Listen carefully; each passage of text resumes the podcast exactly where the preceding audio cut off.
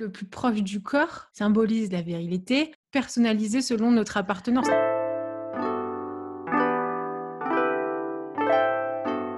Bienvenue sur Qu'est-ce que la mode Le podcast qui pose cette unique question et nous invite à de multiples discussions.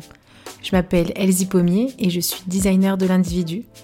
Cette émission est mon moyen d'étudier ce vêtement qui nous habille et j'en profite pour faire connaître les métiers qui font l'habit. Chaque lundi, retrouvez Audrey Millet, historienne, et moi-même pour un instant culture. Et les vendredis, une interview d'un acteur de la mode. Le podcast est disponible sur toutes les plateformes. Abonnez-vous pour rester informé et partager votre avis. Habillé, habilleur, bonne écoute!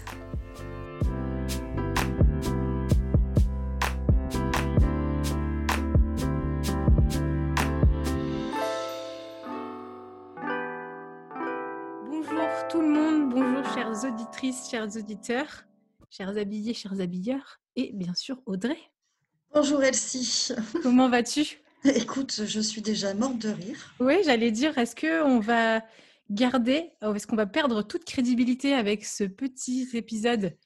Alors, Elsie vous propose aujourd'hui euh, un moment sexy. Voilà. Exactement. Euh, ça s'écoute en, en sous-vêtements. Exactement. Alors, nous allons parler slip. Voilà, slip, boxer, caleçon, euh, euh, peut-être un mot sur le string même, hein, parce que c'est l'hiver, on a besoin de se réchauffer. Exactement.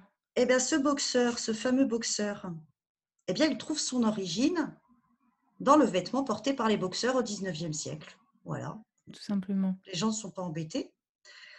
Et ce sont des poids lourds, hein, des poids lourds de la boxe, notamment Jim Corbett et Bob Fitzsimmons qui popularise donc ce bas qui va être ample. Jusque-là, les hommes en fait vont porter des pantalons plutôt en laine, hein, ajustés et vous savez avec une, ouverture boutonnée euh, pour la braguette. Bon, c'est Paul, euh, voilà. C'est pas le plus pratique. et puis c'est surtout nous contemporains, on trouve pas ça très hum, sexy ou mmh. glamour. Mmh. Là, en fait, c'est c'est vraiment le boxeur, quoi. Donc, c'est le sportif qui se fait mal, hein, qui se fait super mal, qui va donner naissance au boxeur moderne. En fait, on le trouve super pratique. Je reviens à ce que tu viens de dire, parce qu'il n'y a pas tous ces boutons machin. Ça s'enlève comme ça. Et on va le donner donc aux gens qui ont besoin de faire pipi ou voilà rapidement aux mmh. soldats américains, au GI, durant la Seconde Guerre mondiale. Et voilà, le boxeur, c'est un peu comme le chewing-gum ou comme le Coca-Cola. Finalement, il est distribué grâce au GI américain euh, en Europe qui débarque. Euh, et en fait, les, hommes conservent ce boxeur pour leur confort, mais il est aussi associé donc à la virilité masculine, à la mmh. virilité militaire, et le boxeur est finalement adopté par les civils. Mmh. Et du coup, petite euh, nuance entre le boxer, donc c'est un espèce de petit shirt, mais assez, euh, assez enfin, moulant. Le caleçon, par contre, lui, est plutôt. Euh, en fait, là, on est quand même dans un caleçon parce qu'on n'a pas d'élastane. Hein. Il va être de plus en plus moulant. D'accord. donc, en fait, le boxeur, c'est euh, la technologie qui a modifié en fait la capacité à mouler et donc à moins se voir sur les vêtements. Ouais, et du coup, maintenant, on fait une petite différence, on fait une différence de vocabulaire. Ouais, ouais, il paraît même que le caleçon est ringard. Ouais. Euh, or, en fait, euh, c'est une question de silhouette. Hein. un boxeur, je, suis sûre que je vais rentrer dans un grand moment de gêne. Hein. Je préviens tout le monde. On a dit sourire en coin, ce petit. Sourire en coin un boxeur moulant est plus adapté à un corps sportif, voilà, mmh. notamment à l'arrière, et un caleçon est plus adapté à un corps plutôt maigrelet, plat, notamment à l'arrière. Mou. On l'a dit. Alors, Bien entendu, c'est comme la théorie des poids et des carreaux. Hein, euh, si vous, faites vos choix, hein. enfin, si vous voulez les mettre ensemble, c'est possible. Vous choisissez. Hein. Et on a, ce fameux slip parce que c'est un peu concomitant. Donc là, chronologiquement, c'est un petit peu euh, compliqué. Mais le slip, en fait, lui, date du début des années, euh, de, oui, du début du XXe siècle. et c'est un vêtement de sportif. Mmh, le mmh. slip. Euh, il est euh, vendu aux athlètes notamment. Et alors c'est un tricot, hein, c'est du tricot en laine très très douce.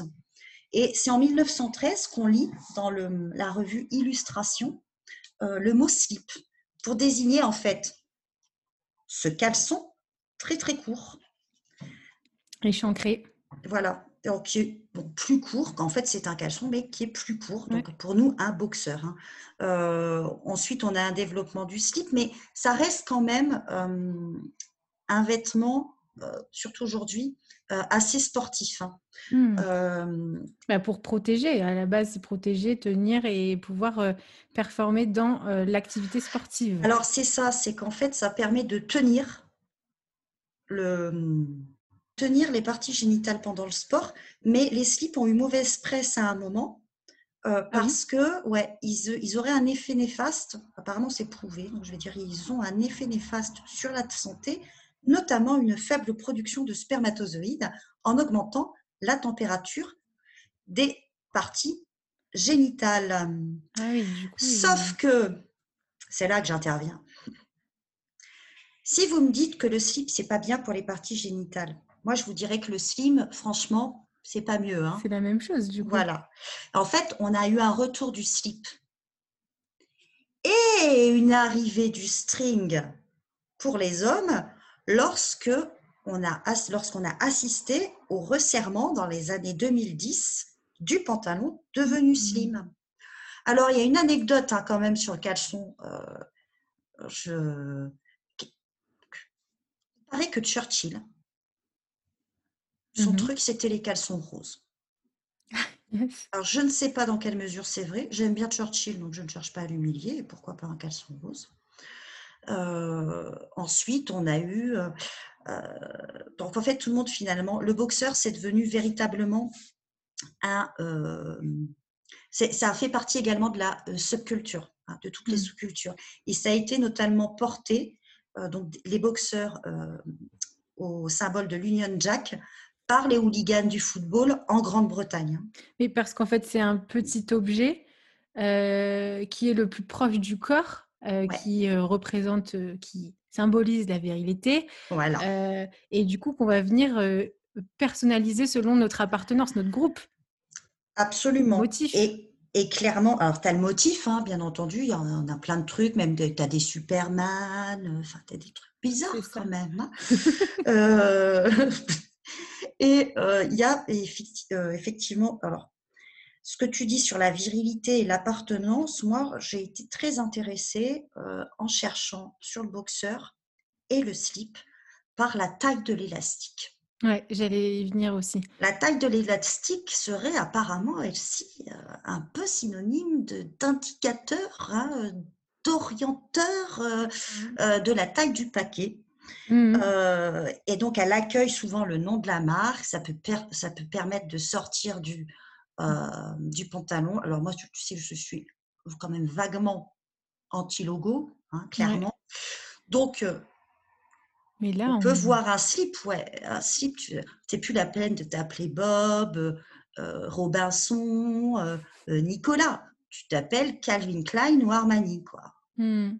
Parce que bah, après, il y a eu Dim aussi, qui a popularisé aussi. Mais vraiment, l'élastique, en fait, au niveau euh, silhouette, il va venir euh, souligner, ceinturer, en fait. Euh, il ceint les abdos, il souligne le, le haut du corps, en fait. Et ça, ça se développe, c'est ça. Avec les abdos, tu as totalement raison. La culture du, du corps, et, et, notamment la culture du hip-hop. Mmh. Toujours en train d'indiquer, t'as vu, je m'en suis sortie? Ou t'as vu, je suis dans l'ostentation, ce genre de truc. Et donc, c'est là que tu montres, tu vois, tu montres ta marque, même au-dessus de ton zigouigoui, quoi. Ouais.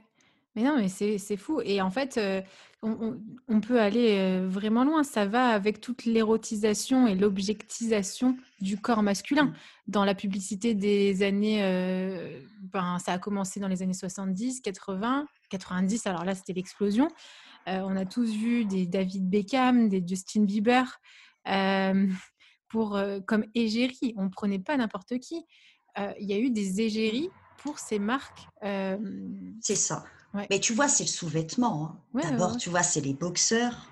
Les boxeurs, euh, ça transpire, euh, euh, c'est des symboles de virilité à la fin du 19e siècle, également ouvrier. Hein.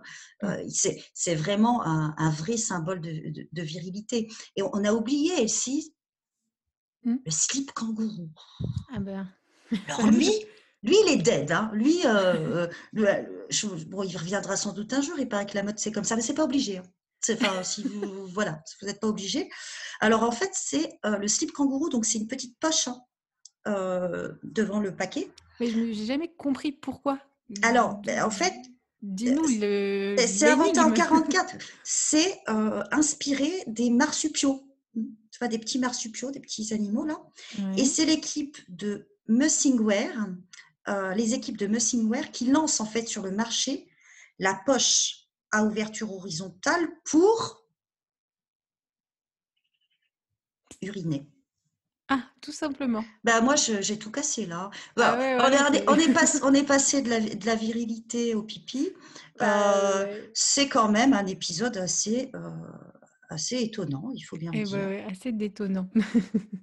mais c'est. Euh, ouais, bah, du coup, mais ouais, mais on, c'est un, un sous-vêtement qui, euh, justement, il, fallait, il faut lui donner des, des lettres d'or. Il faut lui donner une, une, euh, euh, une beauté extrême. Et c'est pour ça que, bah, du coup, on est allé jusqu'à l'érotisation pour oublier que, voilà, c'est le premier objet enlevé et le premier et le dernier remis. C'est ça, c'est un cache-misère intellectuel en fait. c'est on oublie tout et euh, on oublie tout ce qui, euh, ce qui pourrait être désagréable et on focalise sur euh, le caractère sexy. Et tu te souviens de ce spot publicitaire de Levis mmh. où un mâle, vraiment le mâle, quoi, est en train de se dévêtir dans une laverie automatique. Ah oui. et oh ça relance la mode du caleçon. Hein, qui jusqu'alors était moins moderne, était moins moderne que le slip. Et dix ans plus tard, tu as Dim qui, qui, revient et qui remet le slip euh, à la mode. Mmh. Ensuite, nous, on n'a pas d'avis. Hein. Chacun fait son choix. Hein, ah oui, oui, on va pas dire notre préférence. on n'est pas là pour ça. Mais peut-être que sous un, euh, sous un slim, peut-être que finalement, le mieux, c'est le string. Peut-être. Après, voilà, ça dépend. C'est là où euh, c'est à vous de sculpter. En tout cas, c'est un objet qui va sculpter votre corps, sachez-le. et puis, euh, aujourd'hui aussi, petite euh, différence, en faisant les petites recherches, j'ai vu aussi qu'il y avait une différence entre l'acheteur et celui qui porte ce vêtement, cet accessoire.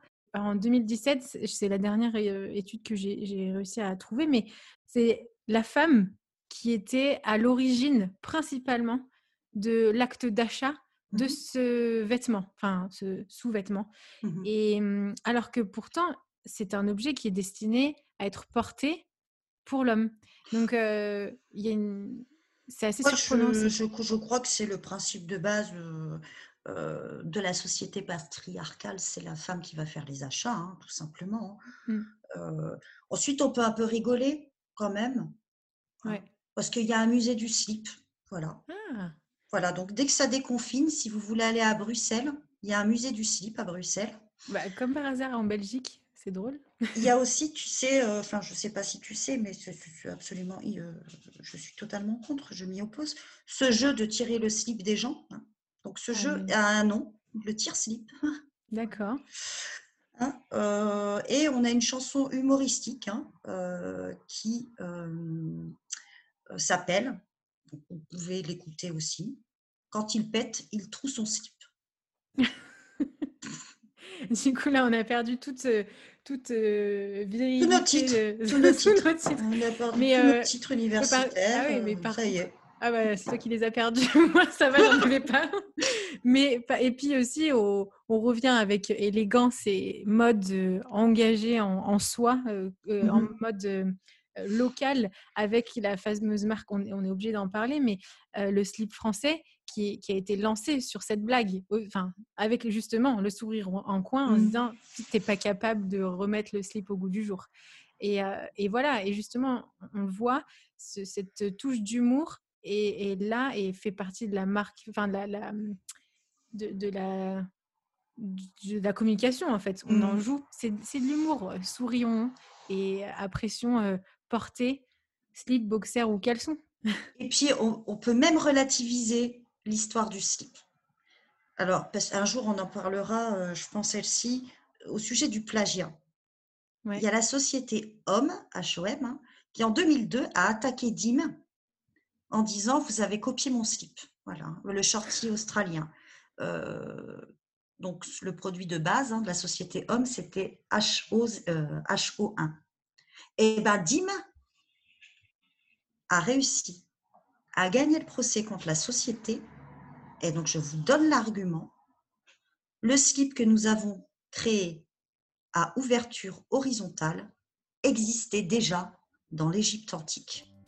C'est ce moment où l'histoire sert la façon et la contrefaçon. Wow. Ben voilà, grande histoire ce slip. Bon slip. Voilà.